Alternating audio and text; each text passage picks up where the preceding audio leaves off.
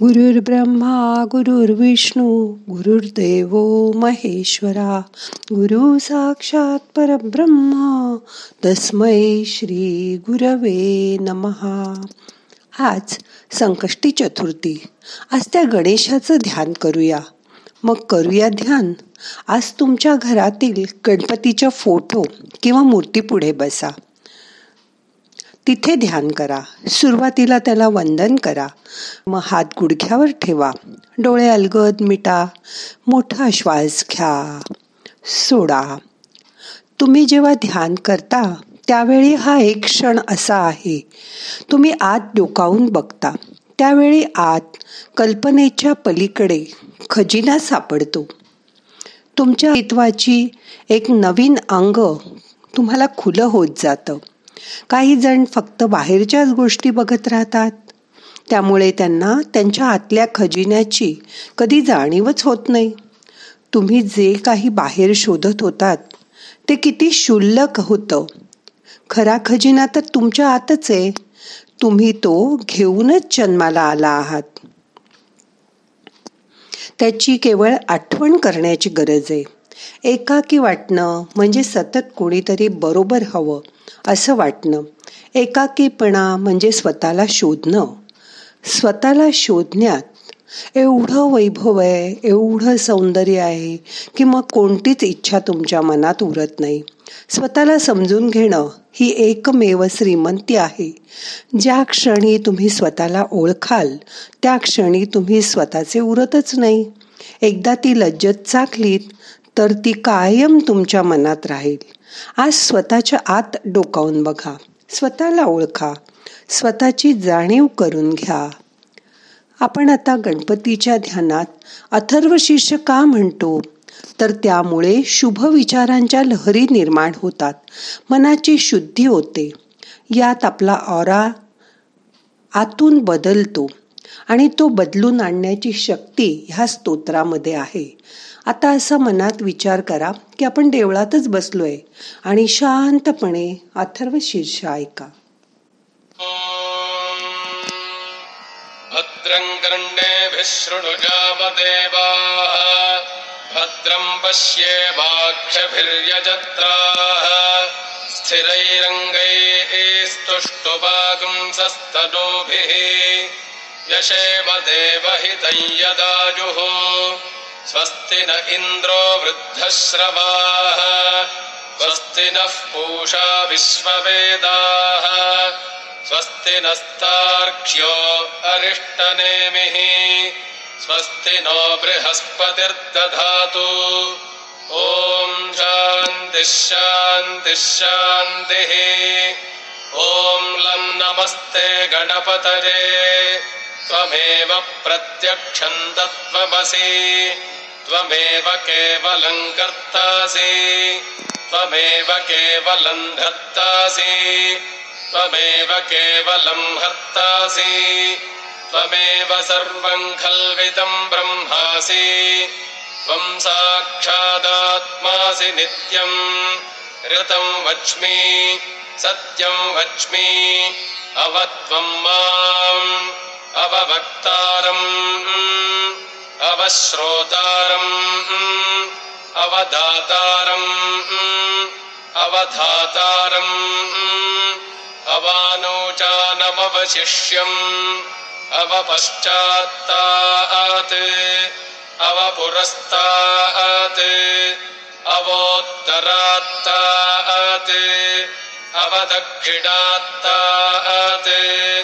अवचोर्ध्वात्तात् अवाधरात्तात् सर्वतो मां पाहि पाहि समन्तात्। त्वं वाङ्मयस्त्वं चिन्मयः त्वमानन्दमयस्त्वं ब्रह्ममयः त्वं सच्चिदानन्दाद्वितीयोऽसि त्वं प्रत्यक्षं ब्रह्मासि त्वं ज्ञानमयो विज्ञानमयोऽसि सर्वं जगदिदं त्वत्तो जायते। सर्वं जगदिदं त्वत्तस्तिष्ठति सर्वं जगदिदं त्वयि लयमेष्यति सर्वम् जगदिदम् त्वजि प्रत्येति त्वम् भूमिरापो नलो निलो नभः। त्वञ्चत्वारि वा आत्पदानि त्वम् गुणत्रजातीतः त्वम् अवस्थात्रजातीतः। त्वम् देहत्रजातीतः। त्वम् कालत्रजातीतः। त्वम् मूलाधारे स्थितोऽसि नित्यम्। त्वम् शक्तित्रजात्मकः। त्वाञ्योगिनोऽध्यायन्ति नित्यम्। त्वम् ब्रह्मा त्वम् विष्णुस्त्वम् रुद्रस्त्वमिन्द्रस्त्वमग्निस्त्वम् वायुस्त्वम् सूर्यस्त्वम् चन्द्रमास्त्वम् ब्रह्म भूर्भुवस्वरो गणादिम् पूर्वमुच्चार्य वण्डादिम् तदनन्तरम्। अनुस्वारः परतरः।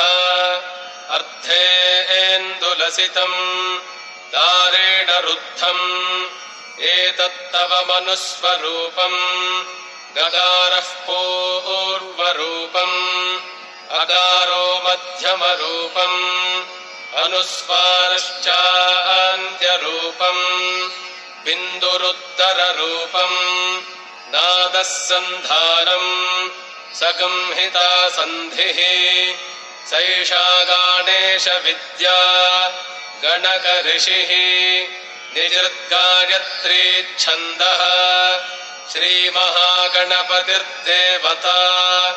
ॐ गङ्गणपतये नमः।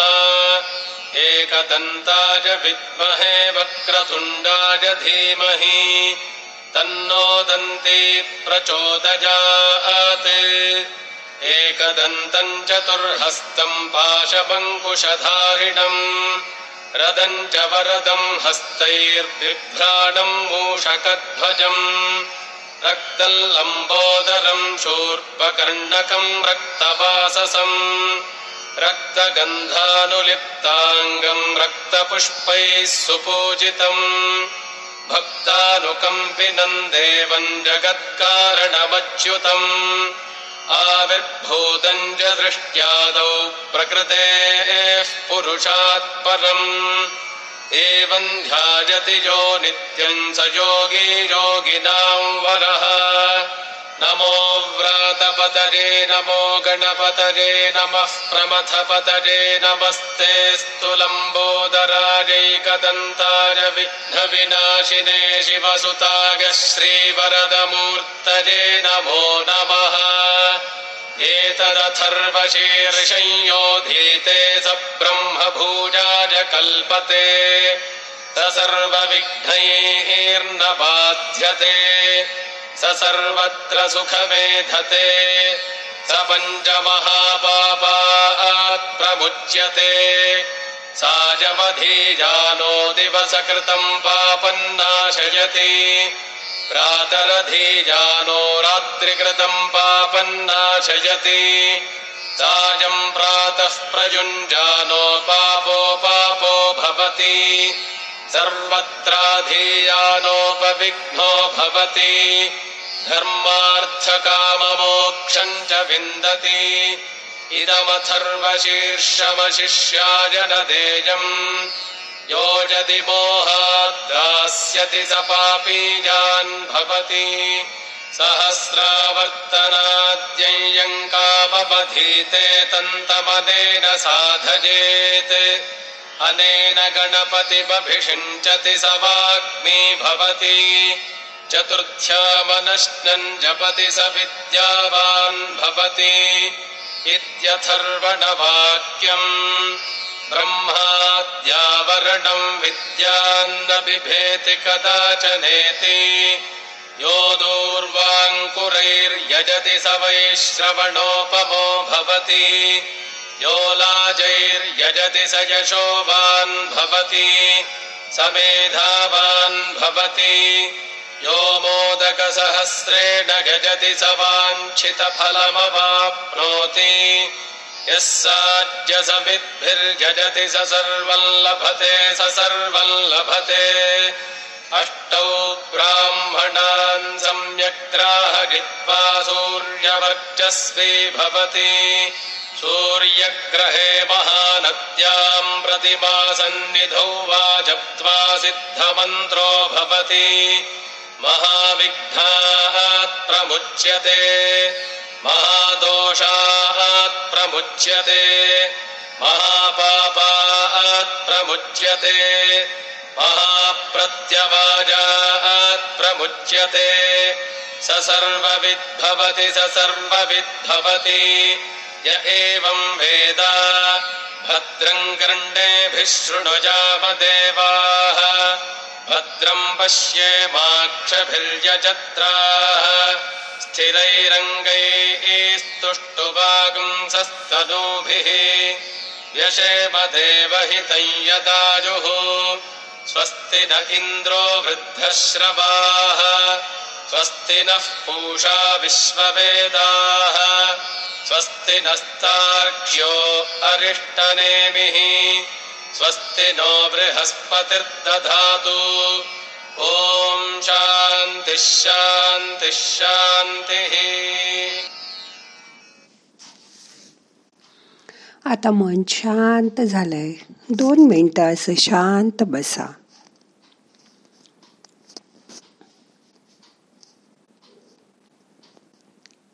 मोठा श्वास घ्या. यथावकाश धरून ठेवा.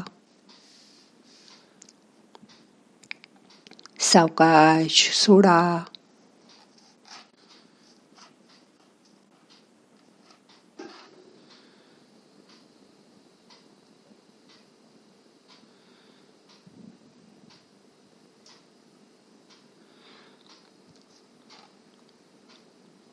आता आपल्याला आजचं ध्यान संपवायचंय.